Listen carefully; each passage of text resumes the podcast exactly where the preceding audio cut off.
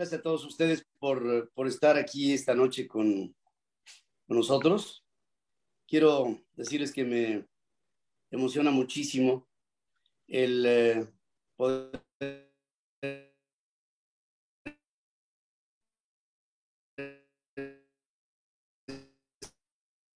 para que tratemos de entender cuál es el momento que estamos viviendo y qué es lo que nosotros como sociedad podemos hacer para reaccionar ante el momento que estamos viviendo. Lo que, lo que quiero hacer hincapié es que a mí me ha tocado ver prácticamente 50 años de la vida de México como periodista, como un actor político dentro de la vida nacional, a veces adentro, a veces afuera, pero siempre he estado involucrado con México. Y en todos estos años he visto gobiernos regulares, otros peores, otros mejorcitos, y nunca habíamos enfrentado un gobierno de esta naturaleza. El gobierno de Andrés Manuel López Obrador es un gobierno para pobres. Y no quiero decir esto en términos denostativos. Es un gobierno que le habla a los pobres para mantenerlos en la pobreza y no tiene una propuesta de valor para sacarlos de ahí. En otras palabras, uno pudiera pensar, ¿cómo puede haber una mente tan perversa que se dedique en fastidiar al país? Y la respuesta es que la idea de este gobierno es la de mantener al país ahí, porque así el país es mucho más susceptible a ser dominado. Hemos visto tres años de este gobierno y en estos tres años la pobreza extrema se ha ido del 10.2% al 18.8%. La clase media mexicana se ha venido desgajando hacia abajo. Hay en estos tres años, más de 5 millones de personas que han perdido de manera o, eh, temporal o permanente su empleo. Y ustedes dirán, y con, con toda puntualidad, que se han perdido muchos empleos por el COVID y tendrán razón. Pero gran parte de lo que hemos visto, desafortunadamente, tiene que ver con el gobierno que ha venido degradándonos, de tal manera que no solamente las propuestas de políticas públicas que se han venido estableciendo han sido pésimas, pésimas, negativas, anticíclicas, anticonstitucionales, sino que también están orientadas a un mayor control, a un mayor dominio y a la pérdida cada vez más acelerada de la institucionalidad de nuestro país. Y si en otro tiempo, en el siglo XX, tuvimos gobiernos de lo que se conocía como el presidencialismo exacerbado, y les hablo de las épocas de don Plutarco Elías Calles, o les hablo de las épocas de Lázaro Cárdenas del Río, o les hablo de las épocas de Gustavo Díaz Ordaz o de Echeverría, el, el sexenio marcado por Andrés Manuel López Obrador ha sido sin duda uno, seguramente el más, en el que se ha concentrado en mayor medida el poder en el presidente de la República, pero de una manera totalmente atrabiliaria. El presidente ha tomado a las instituciones y una a una las, las ha venido tomando para sí y para con esto tener el control absoluto de lo que pasa o deja de pasar en el país. Cuando hablamos de la oportunidad que se presentará en abril sobre la posible revocación de mandato, hay un especialista en el gobierno de Andrés Manuel López Obrador que tiene la misión de de mandar obuses con un doble objetivo. Por un lado, unificar a los que tienen controlados abajo con un mensaje de soy tan popular tan bien aceptado, tan positivo para el revocación de mi mandato porque yo me someto a ti, al pueblo de México. Un engaño absoluto hacia ese que es su sector de la población, que dice, es tan sensato este hombre que se está sometiendo a mí para que yo diga si sigue o no sigue en el poder.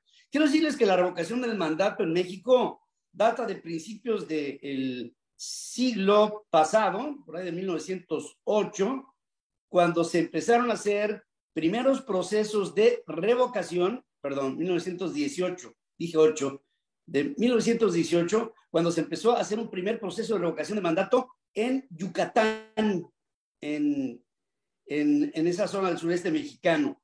Después se hicieron algunos otros eh, movimientos aislados en diferentes puntos de la República Mexicana, pero no fue sino a nivel federal hasta el año pasado cuando se hace el proceso de revocación de mandato a nivel federal para que el presidente de la República fuera, en su caso, revocado de su mandato. Pero ahorita veo esta parte. Ahora, la segunda parte de todo esto, bueno, en otros países del mundo, la revocación de mandato se ha hecho como una práctica de la democracia. Hablo de Suiza, hablo de Alemania, hablo de Estados Unidos, hablo de Canadá, hablo de Francia, hablo de Inglaterra y a veces se ha aplicado, a veces con éxito, y la revocación de mandato ha servido en función de algo que todavía tenemos en el país. Y lo que tenemos en el país es el Instituto Nacional Electoral. Pero hay un segundo mensaje que se lanza y que este mensaje es para otro segmento de la población, somos todos los mexicanos que vamos en contra de la administración del presidente Andrés Manuel López Obrador. Y ahí el mensaje que se manda es que en el fondo la, el llamado a la revocación de mandato podría ser una trampa y que en lugar de acabar en una revocación, acabara en una ratificación del mandato. Y este mensaje se manda de una manera tan inteligente porque entonces lo que está logrando es que los que están con López Obrador serán utilizados, y si no votan, los van a hacer votar para ratificar el mandato de Andrés Manuel López Obrador.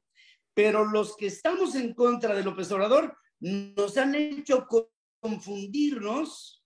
Bueno, yo me confundí al principio pensando que la revocación de mandato no era otra cosa más que una celada para que no le entráramos y solamente votaran aquellos que ratificaran a López Obrador, es decir, que votaran en contra de la revocación. Y entonces ha habido comunicadores, y me quiero incluir, que llegué a pensar, junto con otros que lo siguen pensando, que la revocación de mandato es una trampa a la que no debemos acudir. No debemos acudir. Pero me pongo a pensar. Lo he pensado mucho. ¿En dónde estoy mal? y les voy a decir en dónde creo haber estado mal al principio cuando no creí en la revocación. Yo pensé que la revocación de mandato era una forma para que López Obrador se perpetuara en el poder hasta después del 2024 y que en esa trampa caeríamos todos. Pero después me doy cuenta de que pudo haber habido este doble mensaje lanzado por Epigmenio Ibarra y toda la y toda la este, runfla de bots y todo esto en Internet. Entonces llego a la conclusión de que el ejercicio como tal constitucionalmente se tiene que hacer porque hay un mandato para ello desde el punto de vista constitucional en cambios que se le hicieron a la ley el año pasado. Pero en el momento en que a nosotros, la clase consciente del país, se le logre confundir revocación con ratificación, entonces la idea es no acudir a esa payasada. Pero es exactamente al revés lo que tenemos que hacer. Debemos de acudir. Y les voy a poner un ejercicio que lo podríamos pensar fácilmente. Vamos a pensar que se lanza la iniciativa para la revocación y que todos los mexicanos en edad de votar hartos de este gobierno, acudiéramos a las urnas. y votáramos hacia la revocación. Tenemos un instrumento. Uno, del que vamos a tener que echar mano y que además todavía podemos decir hasta hoy, no sé qué pase de aquí a abril, hasta hoy podemos decir que el INE, con todos sus defectos, es ciudadano.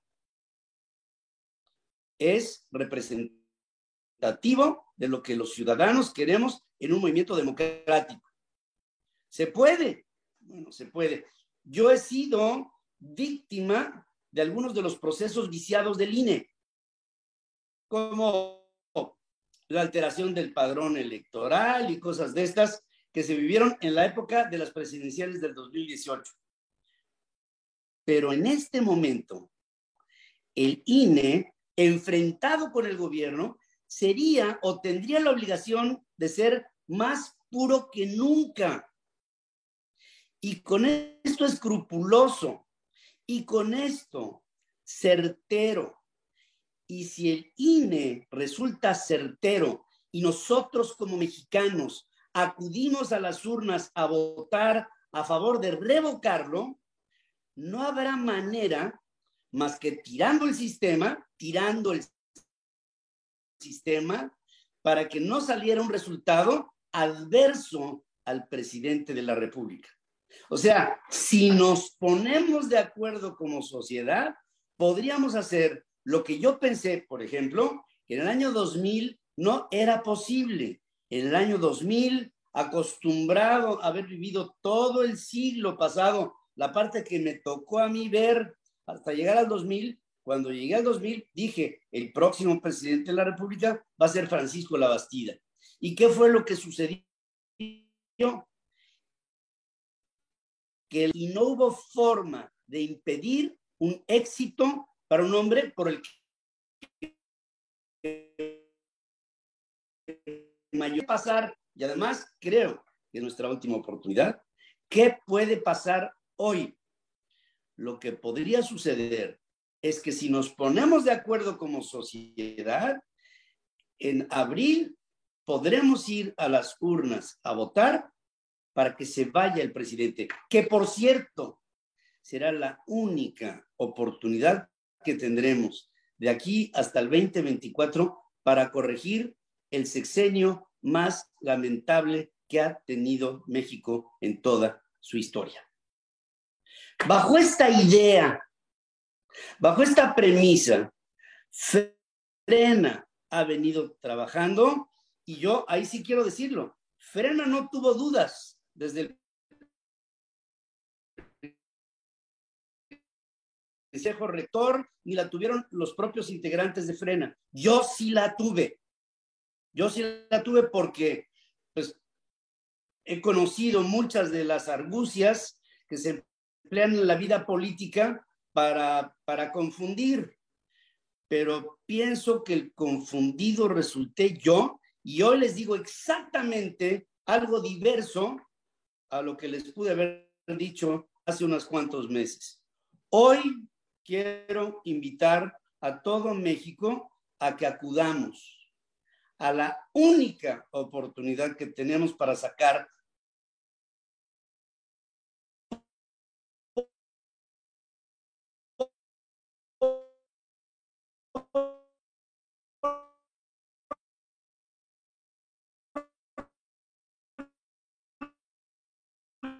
vía democrática al presidente de la, de la República, lo podemos sacar. Y ahí vieran otros escenarios. López, el secretario de Gobernación, que se fuera el presidente del Congreso, dependiendo de cómo la ley lo anticipa, después de un cierto tiempo determinado, tendría que entrar un interino para terminar con la administración. Está bien, esa es una siguiente etapa. Pero las batallas políticas se ganan en la arena de los escenarios. Y el escenario A es quitar al presidente.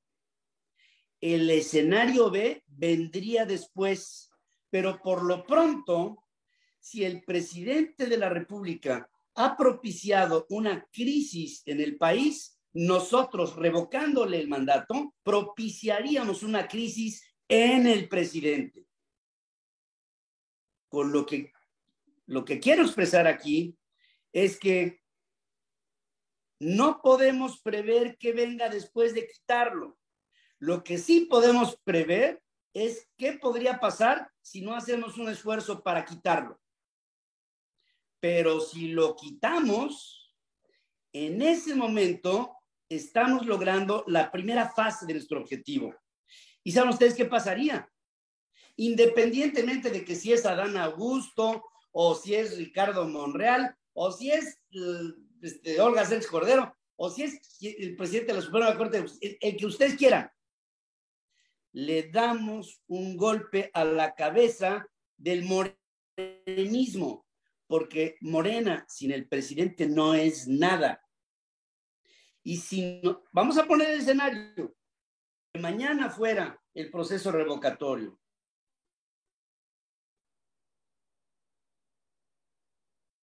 A favor de la revocación, ¿qué pasaría pasado mañana?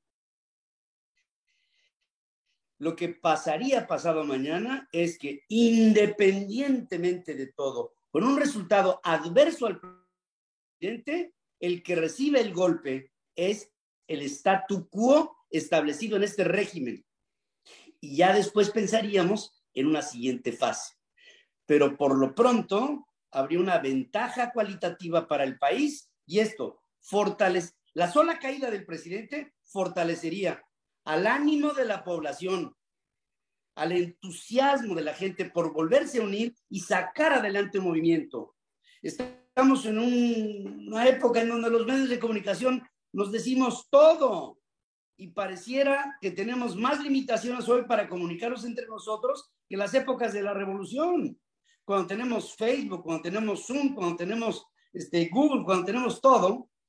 Y aquí lo que nosotros no estamos aprovechando es nuestra capacidad para decirle a todo el mundo, aprovechemos hoy, y esta es el, la médula de este asunto, aprovechemos hoy que tenemos un Instituto Nacional Electoral Autónomo para poder aprovechar este momento en el que se convocará a las urnas para optar por sacarlo. Después de que salga, hablamos pero por lo pronto, la invitación que les hago, la parte procesal, la va a decir Gilberto Lozano en este momento. La parte procesal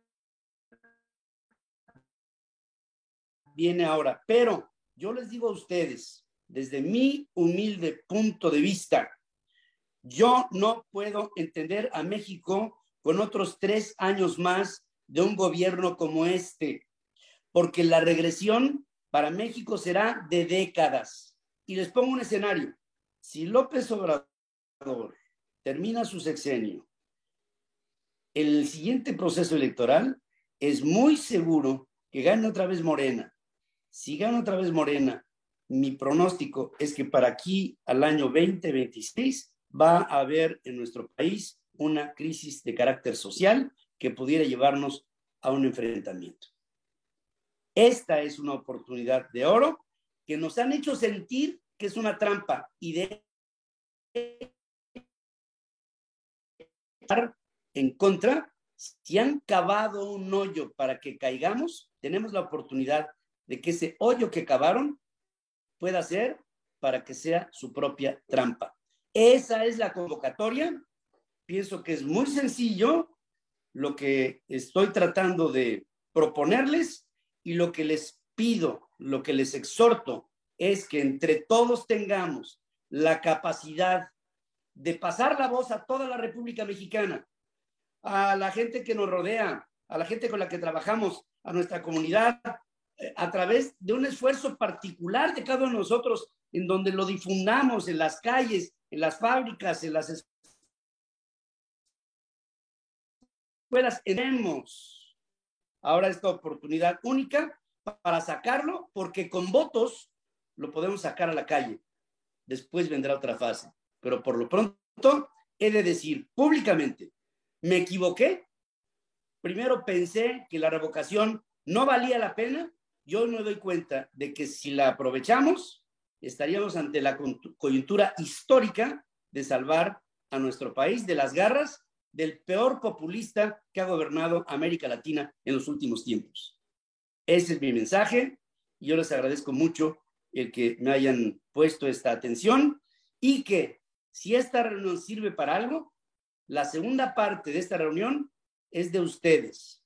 Ustedes tienen que pasar la voz por el medio que sea, empleen el medio que sea para aprovechar lo que históricamente, si lo dejamos pasar, será una oportunidad histórica que perdamos y con esto podríamos perder al país. Recuerden, somos México y la base de esta plática se llama Despierta México, despierta. Y si es que vamos a despertar, tenemos que hacerlo con la conciencia, con el amor y con el patriotismo. les digo otra cosa, si queremos cambiar al país, no lo vamos a cambiar no haciendo nada. Esta oportunidad es de oro. Aprovechémosla. Muchas gracias y le cedo la palabra a, Karina, que entiendo ya está listo Gilberto Lozano para hablar con ustedes.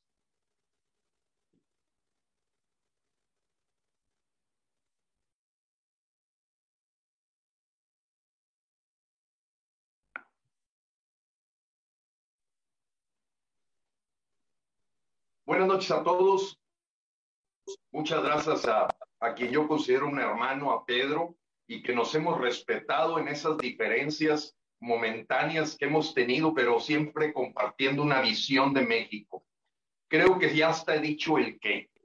El qué es muy claro. Pedro lo, lo verdaderamente lo, lo puso en pedazos para entender cosas que vivimos. A lo mejor los jóvenes no lo vivieron cuando nos decían que de nada servía votar por Vicente Fox, por hablar de un, una eh, época en la historia en donde siempre el lenguaje era un lenguaje derrotista, un lenguaje ya perdimos, siempre son los mismos y que no tuvimos eh, en ese momento eh, el proceso de sentirnos y resignarnos y cruzarnos de brazos.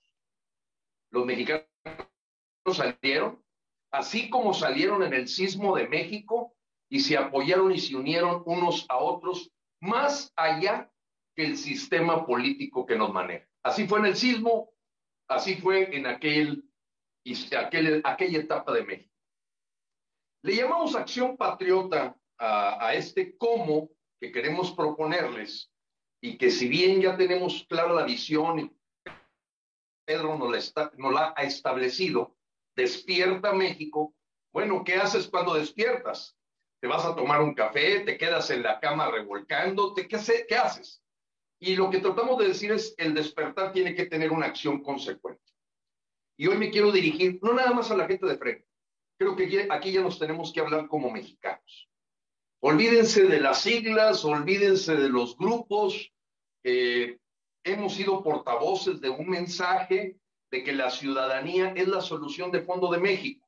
Hasta ahí las cosas. Somos muchas organizaciones que buscamos construir ciudadanía porque sentimos que ahí está la solución de fondo de México. No se trata de cambiar de amo, se trata de dejar de ser esclavos. Hoy México está siendo invadido por una agenda extranjera.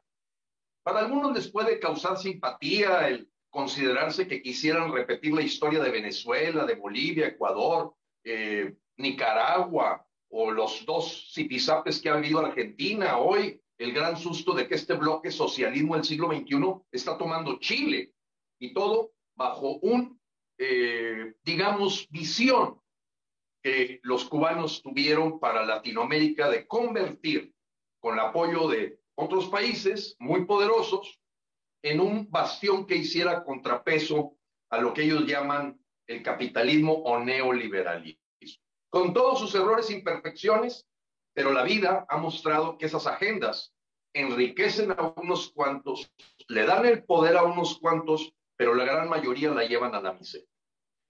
Y nuestra propuesta es clara. A la serpiente se le toma de la cabeza.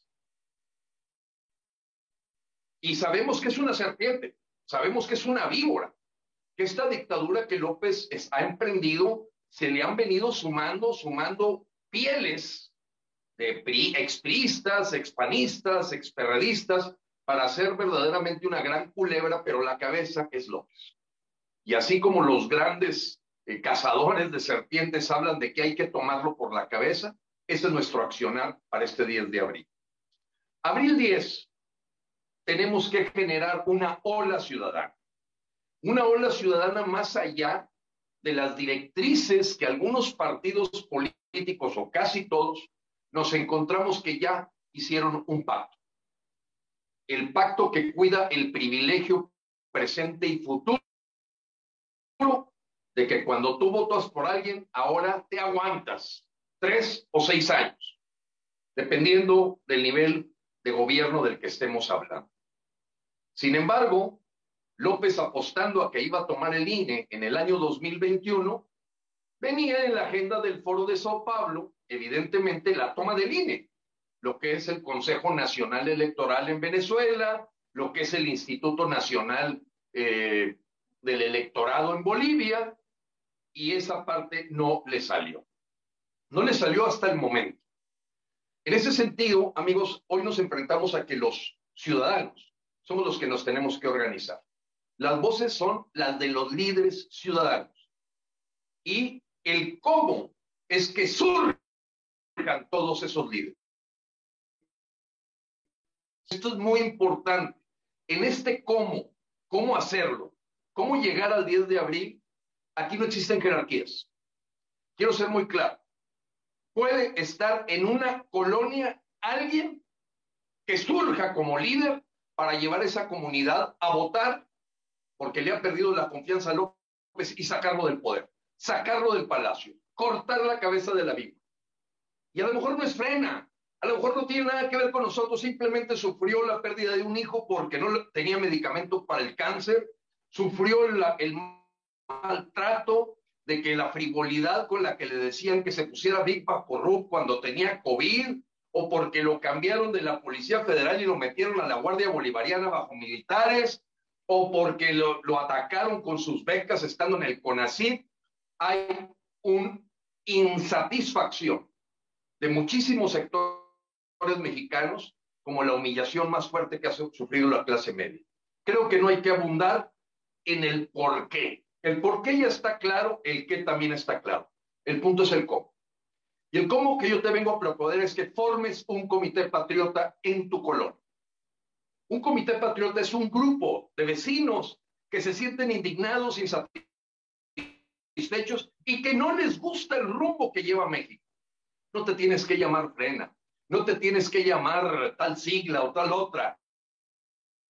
Soberanía de México. Somos los dueños de México, somos los que trabajamos y pagamos impuestos y pagamos los sueldos de estos que nos están traicionando como representantes, porque es increíble ver a los propios firmantes de la ley federal de revocación, que hoy en un pacto hecho por los 4T, porque hay una 4T que es este enfoque comunista de una agenda del Foro de Sao Paulo para México, pero también hay los 4T, el que no vemos a los cuatro traidores, partidos políticos que parece que hacen que la Virgen les habla, y así como fue en la etapa de las firmas, ahora en la etapa de promover la votación, parece que fueran antidemócratas y que hubieran pactado, eso sí lo tenemos confirmado, el dejar que López continúe llevando el rumbo que lleva México.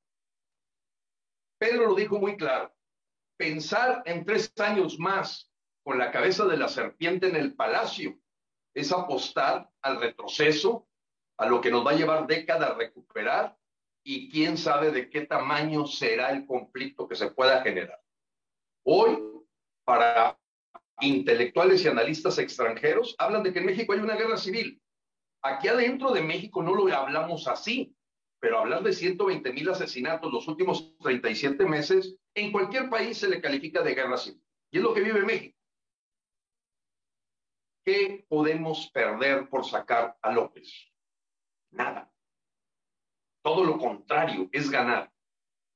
Entonces aquí yo le pido a los líderes de las colonias que presenten una visión. ¿Qué es lo que, qué es lo que genera un liderazgo? Una visión.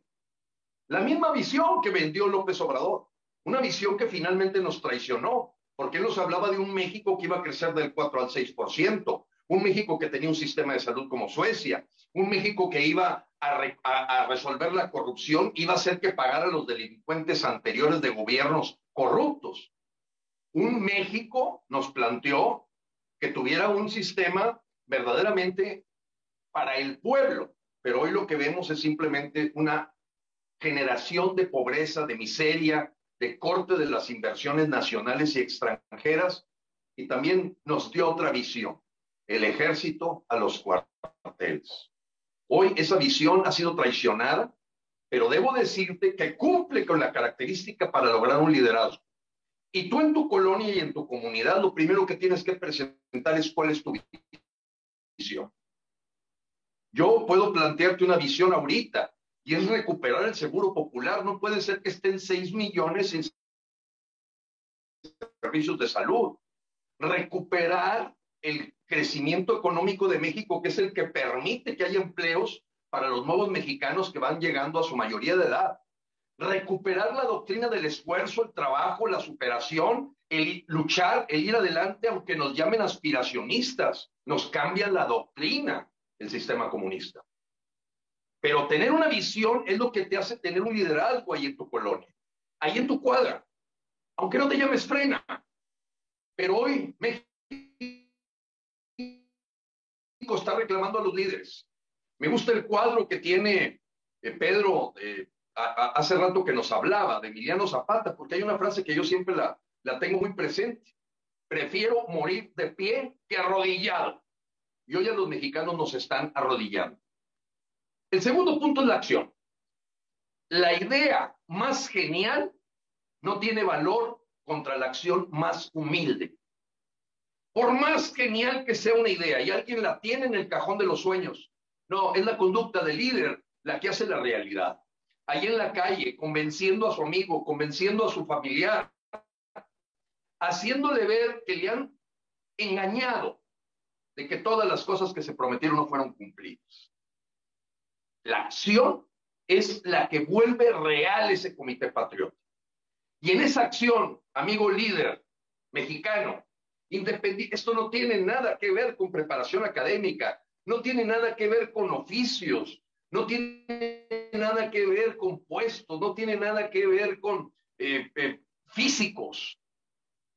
El líder es una visión y la acción le llaman el TLC, talento y compromiso es lo que marca el liderazgo. Tener una persona talentosísima, pero sin un compromiso con la acción, es un desperdicio. Tener compromiso sin talento es temerario. Se requiere la gente que mueve las conciencias, que toque el alma de sus vecinos, de su familia, de sus amigos, de sus contactos, de sus conocidos, y los lleva a ver un México nuevo que no es al que nos lleva López. Lo único que podemos esperar con López es que tome el INE, que al rato reporte hasta la Secretaría de la Defensa y que te encuentres como hoy en todos los hospitales, guardias bolivarianos, en los bancos. ya no más falta que quieran empezar a hablar de que Banamex lo compra el gobierno para ya empezar el camino al control bancario que está en la tercera etapa del foro de Sopa. Olvídate de todos. Vuelvo a repetirte que si alguien es coordinador de aquí, coordinador de allá, ya eso nadie de no echar a volar tu liderazgo ahí en tu colonia, ahí con tus vecinos, ahí con tu familia, para que el 10 de abril marquemos la historia de México. Bien lo dijo Pedro, no podemos cruzarnos de brazos, es la peor opción. Y la serpiente se puede enredar con su propia lengua. Se va a ahorcar con la soga que presentó, pero que hay que aclarar, porque la ley federal de revocación no tiene nada que ver con lo que señaló, soñó López, que iba a ser un proceso de reposicionamiento de su liderazgo, de ratificación. Eso no viene de la ley. No, lo que te dice claramente es que tú puedes decirle he perdido la confianza y se va. Y si somos mayoría los mexicanos, como ya lo comprobamos en junio 6, porque no estamos basados en dimes y diretes. 24.5 millones de mexicanos no votaron en la elección federal de junio 6, apenas hace siete meses, por Morena y sus satélites. Votaron en contra. Esa es la gente que necesitamos este 10 de abril para que venga a rescatar a México. El siguiente paso será la reconstrucción y el generar una visión moderna de un México que vea el futuro, que aprovecha la riqueza de sus recursos naturales, de su cultura, de su historia, y no que te traten de cambiar la historia para poner hoy en los libros de texto esta pésima etapa llamada obradorismo. A ti nadie te puede frenar. A un líder nada lo frena. En el momento en que un líder de una colonia o de un municipio o de un estado decide entrar con todo, no tiene límites, porque es la convicción. Y yo en algunas ocasiones he transmitido, lo más importante ante un dilema es que te preguntes tus principios y valores, qué es lo que te indican. No lo que te dice tal opinador, no lo que te dice tal analista, de acuerdo a mis principios y convicciones, valores y mi formación, ¿qué es lo correcto que debo hacer? Que a lo mejor no gano, no importa, esto es lo que debo hacer. Y si todos los mexicanos damos ese paso, les puedo asegurar que el águila va a devorar a la serpiente. El águila va a volver a recuperarse en el escudo nacional, devorando a la serpiente y tomándola de la cabeza. Y nadie, te puede engañar diciendo que Morena es algo más que López Obrador.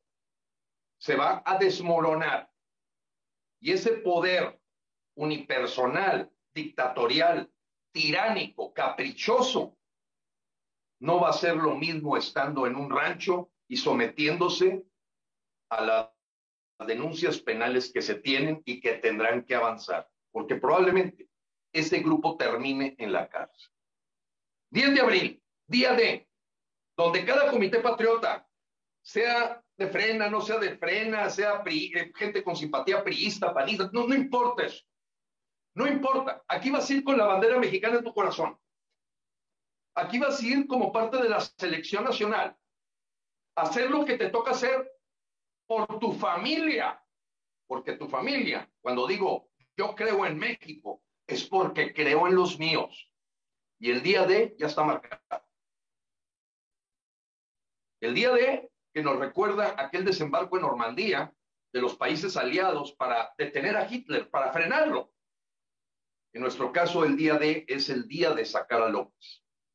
Simbólicamente también es el día de Ramos, Domingo de Ramos, que simboliza la entrada de una nueva era al mundo en Jerusalén.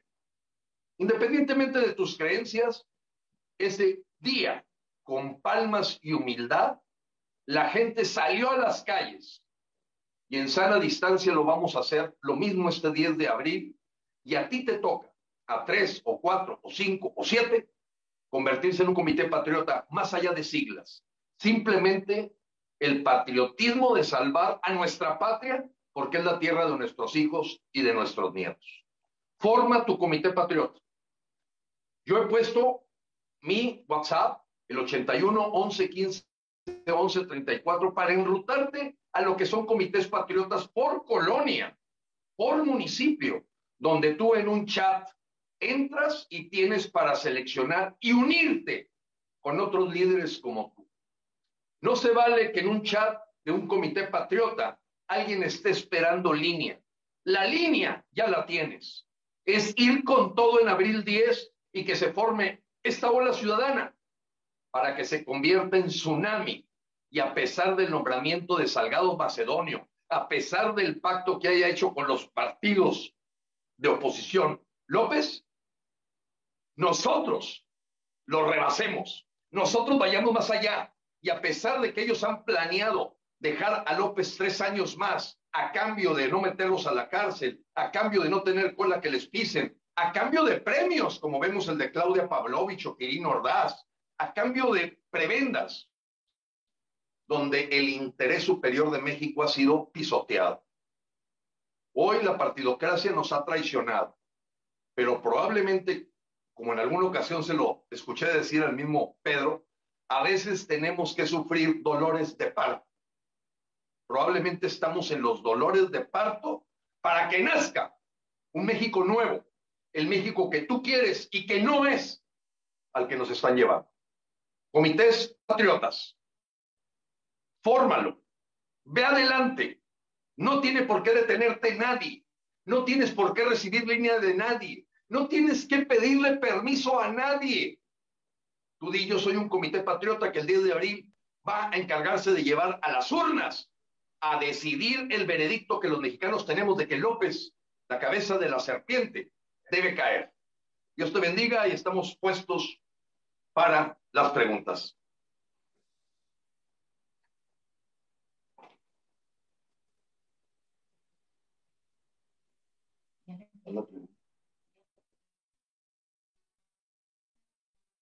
Si quieres iniciar, Pedro. Y muy bien, yo aquí tengo una de Mayra Coria que dice, ¿qué tan seguros selección la revocación?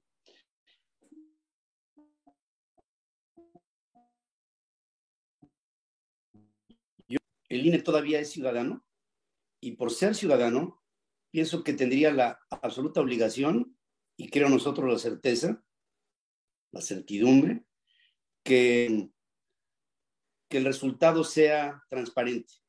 Es decir, y además, esto lo puedo ligar con la siguiente pregunta, porque me dicen, ¿cuántos votos se necesitan? Pues mayoría, ¿no? O sea, eh, está invitado a votar el padrón electoral completo. Es, es decir, esto es igual que una elección presidencial. ¿Quién gana? El que se lleva más votos. ¿Qué tendríamos que hacer?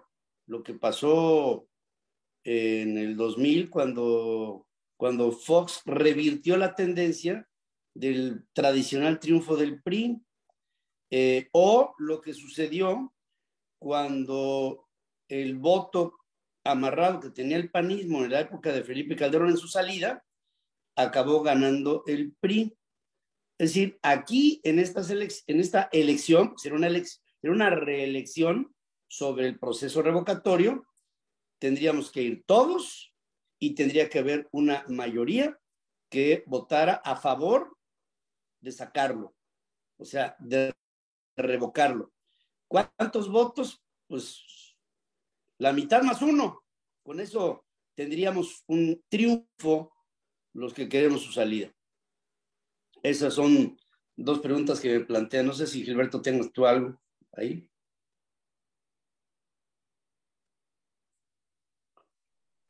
Claro, Pedro, mientras te hace la siguiente pregunta, aquí hay una que, que es muy frecuente.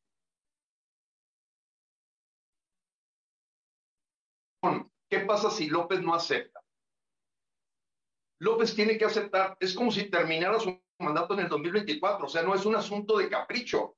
La Secretaría, la Suprema Corte de Justicia, el Tribunal Federal Electoral, el Instituto Nacional Electoral y las Fuerzas Armadas tienen que cumplir la ley. Imagínense que López saliera con que no acepta.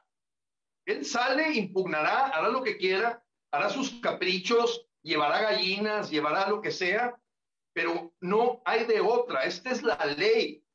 Y más nos vale saber desde ahorita,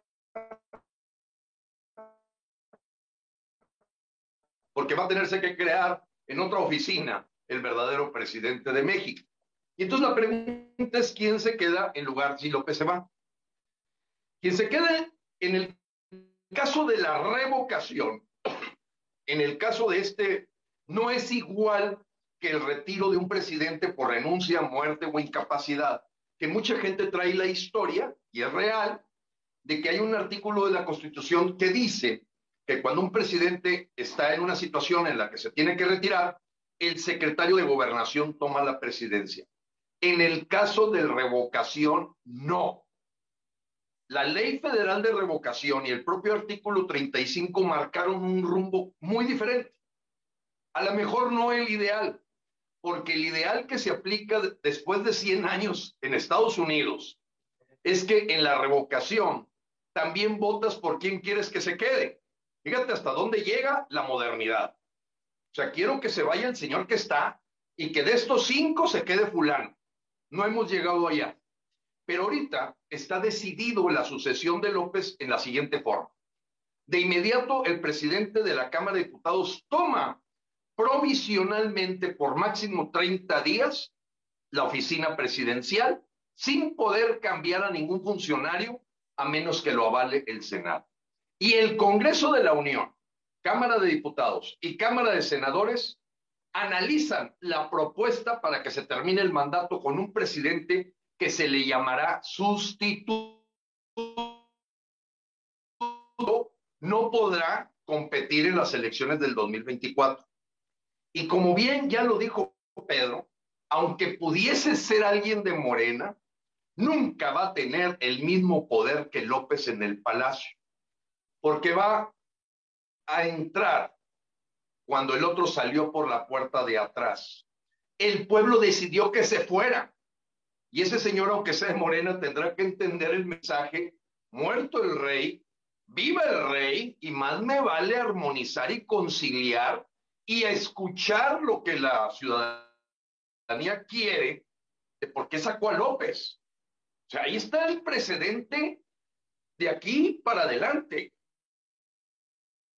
El partido que lo sacó, al que sacaron, indudablemente vendrá con una sintonía, y te lo dice alguien que durante 34 años he trabajado en organizaciones de más de 100 mil personas y cuando llega un reemplazo de alguien que tuvo una historia inadecuada, por muy amigo o familiar que sea, el que llega sabe que tiene que poner barbas a remojar, porque el pueblo quitó al anterior.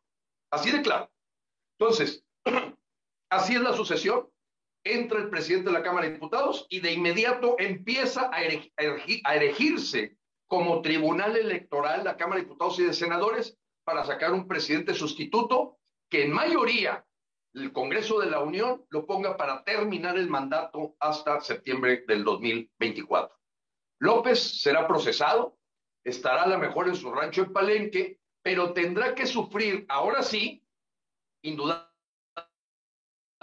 los embates de todas las denuncias que tiene al ser un criminal confeso y no se salva de la cárcel si se le comprueban los delitos. Porque hay muchos mexicanos que piensan, es que yo prefiero que se vaya a la cárcel. Espérame, es por etapas. Ahorita ninguna denuncia avanza mientras López esté en el poder. Hay que quitarlo para que no prescribe ninguno de sus delitos.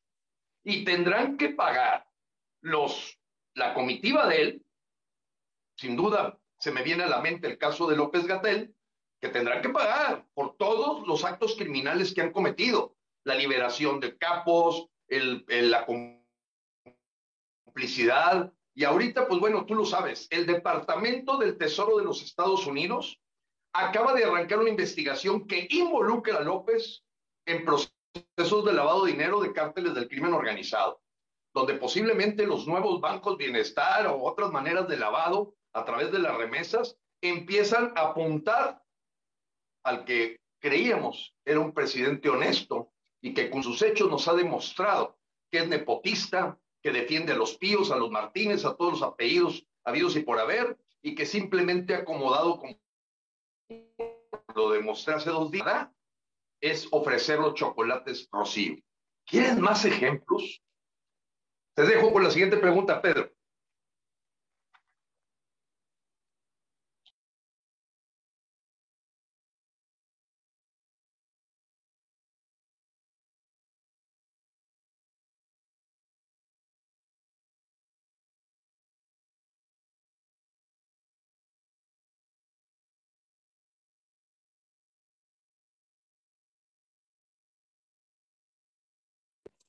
Ahí estoy, ahí estoy.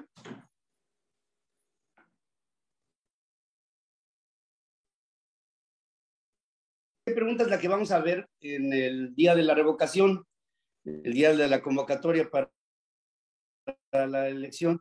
Dice, ¿estás de acuerdo, esa será la pregunta, en que el presidente Andrés Manuel López Obrador, presidente de los Estados Unidos mexicanos, se le revoque el mandato por pérdida de confianza? O que siga en la presidencia de la República hasta que termine su periodo? Esa es la pregunta que se va a, plantear. Eh, yo pienso que está totalmente claro. ¿Estás de acuerdo en que se le revoque o estás de acuerdo en que siga? Esa es la, esa es la, como, como lo pensó el Congreso y luego la Suprema Corte le dio su pasadita y luego los partidos políticos la manosearon. La pregunta, este, creo que no nos puede hacer extraviarnos y es por lo mismo que este, sí es muy puntual el que, el que me lo hayan eh, preguntado. Dice, y entonces en la, en la respuesta dice que se revoque el mandato por pérdida de confianza. Ahí es uno de los cuadritos y el otro que siga en la presidencia de la República. Es otro de los cuadritos de respuesta. Nosotros, obviamente, la que pondríamos sería la que está del lado izquierdo, que se revoque el mandato por pérdida de confianza. Esa sería, digamos, la, la, la, la pregunta y la respuesta que nosotros tendríamos que dar. Dice Ceci Fonseca, ¿qué significa que la ley de revocación no es retroactiva. Bueno, aquí hay una, aquí hay un, principio que creo sienta jurisprudencia y voy a tratar de explicarme. El proceso revocatorio aprobado en el 2021 lanza la idea de empezar con un proceso que no se había dado, que es inédito a nivel federal, y su aplicación implicaría el que en el ejercicio se le diera al presidente el castigo de la revocación en caso de que las elecciones tuvieran como mayoría su proceso revocatorio. Es decir, en este caso, no existiría. ¿Cuál sería la retroactividad? Que en el 2018 escogimos a un presidente por los siguientes seis años, pero el haber hecho constitucional el proceso revocatorio implicaría en que en el ejercicio se llevara a cabo la revocación independientemente de la no retroactividad. Si no, el ejercicio no tendría ningún sentido. ¿Me explico? Es decir, por eso les digo que la oportunidad es única, porque tenemos un INE que podemos nosotros este, confiar, más que un INE, digamos, tomado por el gobierno, yo creo que la confrontación que ha habido entre el presidente de la República y el INE completo le dan todavía al INE una mayor calidad moral con Lorenzo Córdoba al frente, con Ciro Murayán, con toda la gente que está ahí, porque han sido agredidos por el presidente de la República. E incluso sabemos que estos, esta serie de amagos lo que trataron fue de amedrentar a los eh, consejeros ciudadanos electorales, hasta el punto seguirlos. Y afortunadamente la presión de la sociedad, y es por eso que creo es importante el que nos demos, nos autoevaluemos y nos demos cuenta de lo importante que somos como opinión pública todos los mexicanos, que si hubo un principio persecutorio hacia los consejeros electorales, y se echaron para atrás en el momento en que ahora hubiera algún tipo de agresión de aquí hasta el mes de abril, que estoy seguro las habrá, eh, o que el nacional electoral, el presupuesto que se necesita para la organización del evento, pienso que no tendrá la Secretaría de Hacienda ninguna otra opción más que darles el recurso porque la Constitución le está mandatando. Em, se necesitan un poquito menos de 4 mil millones de pesos, hay 600, tiene que resarcirse el proceso completo y lo van a tener que tener ese recurso en un corto plazo porque el argumento es muy lógico, la logística implica el que el instituto haga todos estos trabajos hacia el mes de abril con todas las previsiones. Hay muchas cosas que hay que hacer, imprimir boletas, distribuirlas, material para las elecciones, vamparas, insaculación de funcionarios, asignación de funciones, vigilancia de las, de las boletas, resguardo en, en todos lados, regreso a su lugar de origen, evitar que haya este, algún tipo de conflicto, hacer una supervisión completa de las más de 180 mil casillas que y va constitucionalmente Hacienda no va a quedarle otra más que apoyar al instituto para estas elecciones, que por cierto, pues salieron de la propia iniciativa del gobierno del presidente de la República.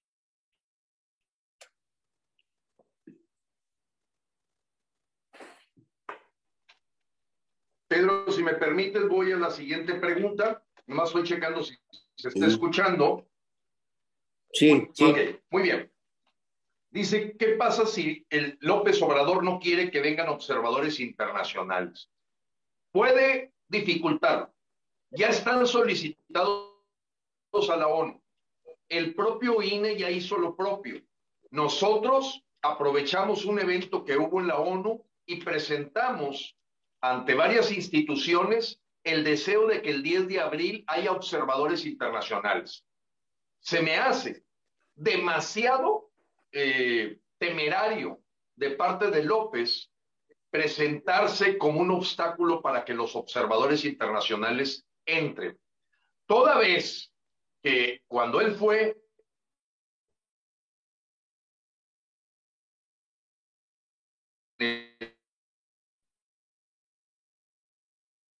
Entonces no hay una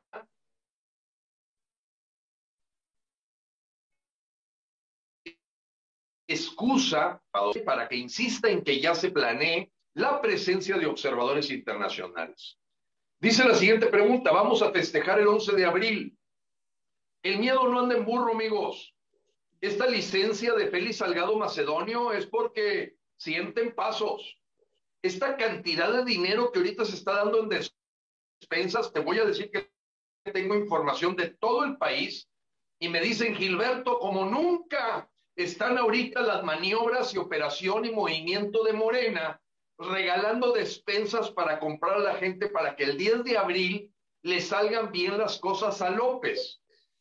Cuando yo veo los datos duros del 6 de junio,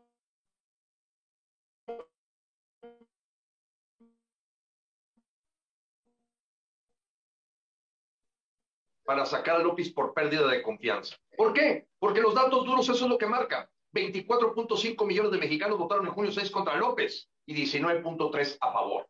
Y toda esa propaganda que han generado para hablar de una alta popularidad no se vio reflejada en las urnas, porque es mentira. Te doy un segundo ejemplo. Llevo 25 días pidiéndole a todo el grupo de Frena que si encuentra un video de alguien de carne y hueso que se atreva a hablar dos minutos para decir por qué simpatiza por López. Y resulta que todos son textos servidores. Fíjate la palabra, textos servidores. Comelonche, robots, bots, que defienden a López, pero que no dan la cara porque es un pequeño ejército con un montón de cuentas falsas, típico de cómo crear una propaganda comunista. Y la última, es tan serio lo que le está pasando a México y ahí ya empezar, ya empieza a haber una conciencia muy grande de que estamos siguiendo los pasos de Venezuela. Este aval que le dieron al gobierno por cuarta vez reelecto de Daniel Ortega en Nicaragua, la presencia de Díaz Canel, el ejército bolivariano maniobrando o marchando en Avenida la Reforma, el, el avión enviado por Evo Morales, el asunto, en fin, ya los mexicanos ya no tragan atole ya se dieron cuenta que es verdad el convenio de la Agenda del Foro de Sao Paulo para convertir a México en la República Bolivariana de México. Ya está claro. Así es que yo le apuesto que vamos a festejar el 11 de abril y que vamos verdaderamente a iniciar el pesaje judío de la liberación de los esclavos hebreos de Egipto, que también coincidentemente incluyen esa semana. Para mucha gente, el inicio de Semana Santa significa algo que probablemente fue hecho con premeditación, alevosía y ventaja para que la gente no vaya, pero yo te digo, vamos a voltearlo, vamos a voltearlo, que sea verdaderamente la celebración de la esclavitud del pueblo hebreo de Egipto, el Pesaj, y que sea también el Domingo de Ramos donde los mexicanos vayamos hasta con un ramo a decirle a López se va, porque aquí va a entrar verdaderamente un gobierno humano, empático y que busque verdaderamente salvar niños con cáncer, gente con tratamientos. Entonces, ¿qué podemos hacer como ciudadanos? Empieza ya. Nosotros empezamos desde el 26 de diciembre. Y el día 29 de diciembre ya teníamos hechos los chats por municipio. Pero no necesitas estar ahí. Lo importante es que tú, con estas herramientas, Pedro lo dijo muy claro, tenemos herramientas que no tenía Francisco Madero, tenemos herramientas que no tenía Mahatma Gandhi, tenemos herramientas que no tenía Martin Luther King, tenemos, por cierto, este es el año de Martin Luther King. Tenemos herramientas como es la tecnología para que tú en tu WhatsApp empieces a hablar del 10 de abril como el día de la liberación de México de la dictadura. Así es que ya, hoy en la mañana captas uno, a mediodía otro, y como bien lo dijo, vas agarrando a la gente con la que te vas topando y le tienes que decir, ¿sabías tú que van a poner unas urnas el 10 de abril? Y que podemos tener el poder del pueblo de decir si López se va o se queda. Eso es importante porque es hasta el 3 de febrero que el INE va a iniciar su campaña de difusión. Lógicamente va a ser una difusión neutral. Es que todo mexicano sepa, sepa que va a haber urnas, una cajita, una sola boleta electoral, no son varias, una sola, casi coloreada color rosa en papel de seguridad, donde bien lo dijo Pedro, del lado izquierdo le pones de perdido la confianza. ¿Quiénes van a contar los votos? Los ciudadanos. ¿Quiénes van a firmar las actas? Los ciudadanos. ¿Y quién va a, amalgamar toda esa información? El INE. Y el INE no está tomado como estaba en Venezuela en el año 2004 que ocurrió la revocación. Termino con este punto para que Pedro siga con las preguntas. Amigos, se requieren 37 millones de mexicanos que vayan a votar. Con eso ya es legal. Y de esos 37 millones, Pedro lo dijo muy claro, porque tengamos la mitad más uno. Y la mitad más uno son 18.5 millones. Nosotros vamos por 25 millones de mexicanos que voten contra López, para asegurar que López al día siguiente se retira del Palacio Nacional y vamos a hacer fiesta nacional. Yo te garantizo algo, ¿eh? Va a haber fiesta nacional el 11 de abril, que por cierto es un 11 de abril del año 2002, cuando Hugo Chávez fue retirado por el pueblo venezolano, pero que desafortunadamente los partidos de oposición se quisieron hacer del poder y terminaron peleándose entre ellos el botín, haciendo que regresara a los dos días Hugo Chávez.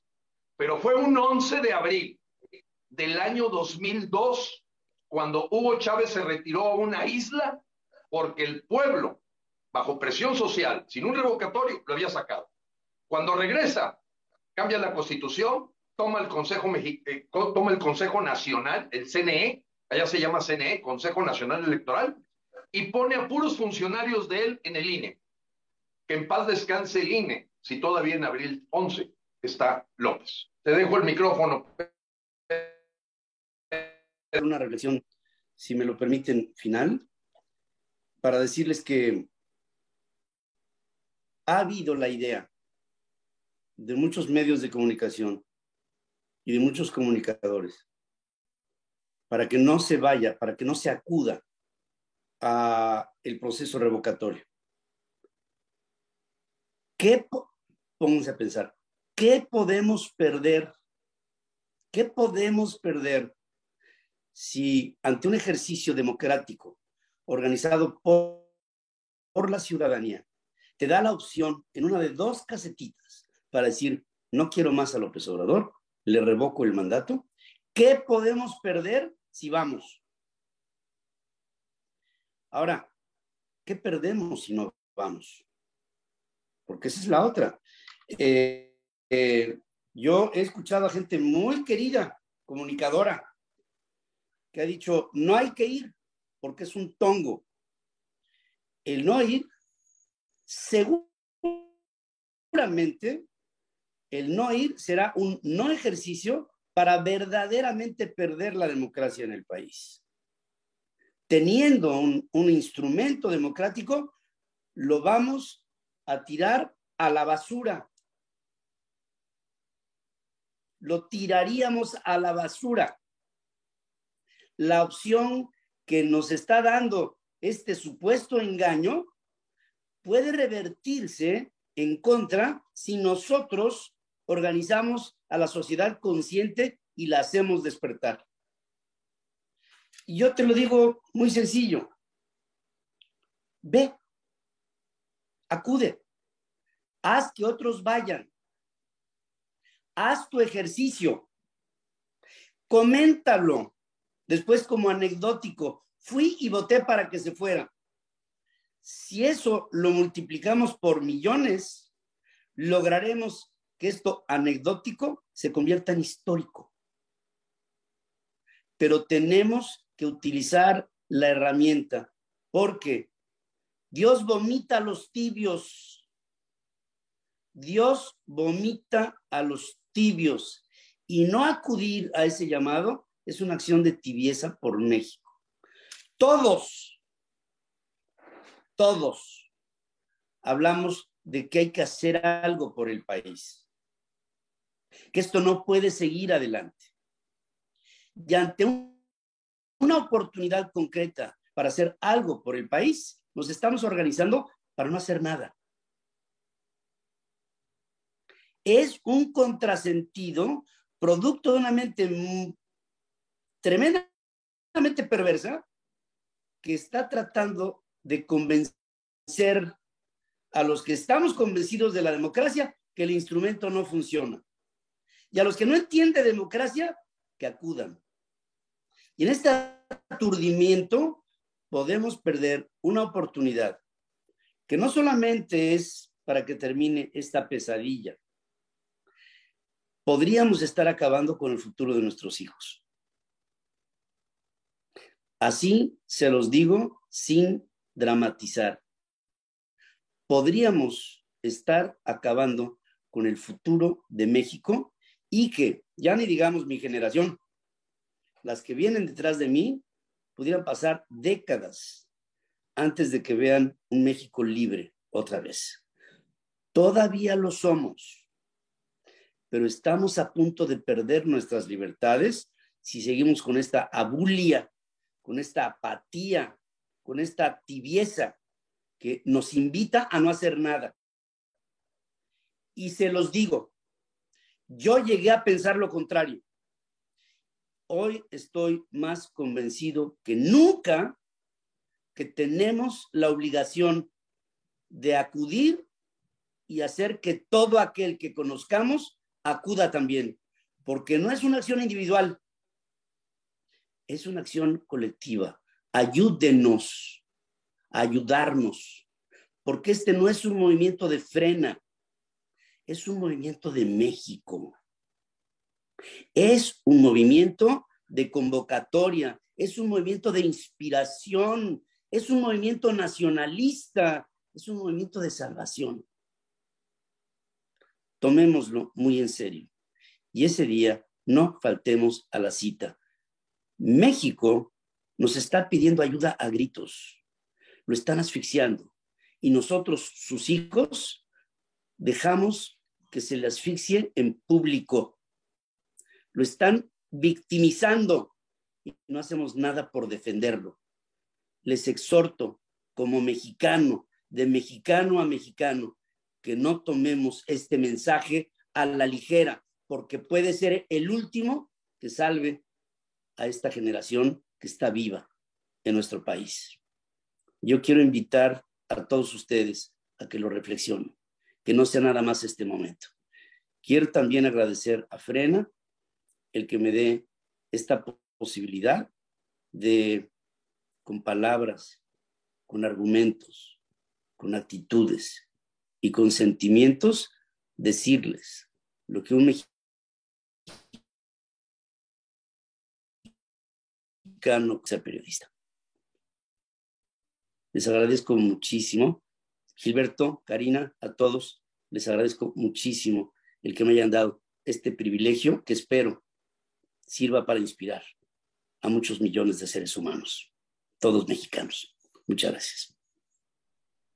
Pedro, muchísimas gracias a ti. La verdad estoy muy orgullosa y aparte estás derramando todo ese, ese, amor que le tienes a México y que compartes con nosotros, con todo el Consejo Rector de Frena y con todo este gran equipo que se ha formado. Muchísimas gracias, Pedro. Y ya sabes, siempre le mando bendiciones también a tu familia, a tu bella esposa. Y muchísimas gracias por haber aceptado. Un placer, un orgullo estar con ustedes. Muchas gracias. Gracias, igualmente, Pedro. Muchísimas gracias. Y le cedo el micrófono nuevamente aquí a, Gilberto Lozano. Gracias.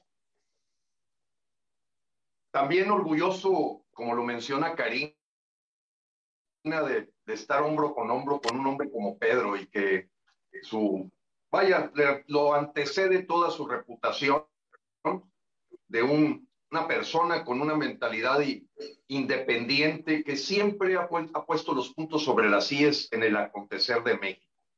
Y no solo él, por generaciones, porque su padre lo hace, lo hizo, en paz descanse, y ahora sus hijos. Y siempre ha sido un bastión para ver esa voz independiente que está conectada con los mexicanos. Gracias, Pedro. Dios te bendiga.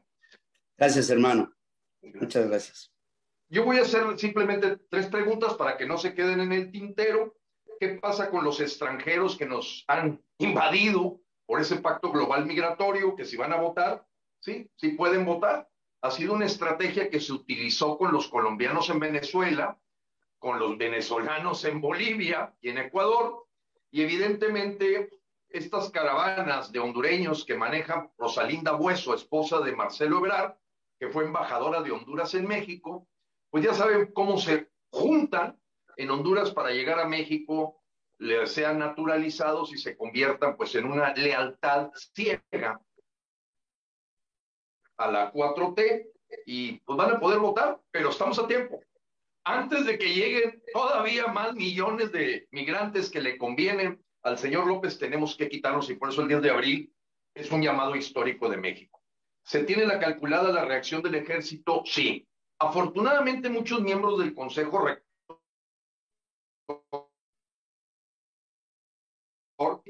que se reconocen que han perdido la credibilidad y la confianza de ser una de las instituciones más apreciadas en México. Indudablemente el Ejército Nacional es, es siempre el que sale punteando todo lo que es la medición de confianza, como lo es el INE. Ya sabemos que los partidos están al final.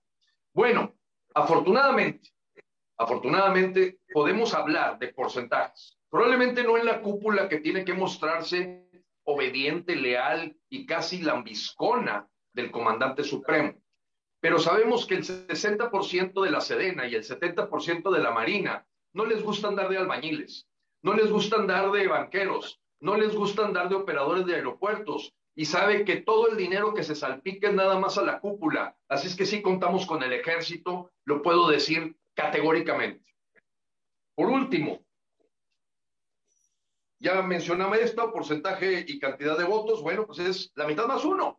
Si salen 40 millones, pues tenemos que tener 20 millones más uno. Y con eso, López se va, es legal, entró electoralmente y lo sacamos por las urnas. Ese va a ser el grito el 11 de abril y tú, amigo, tienes un, llamado de la historia.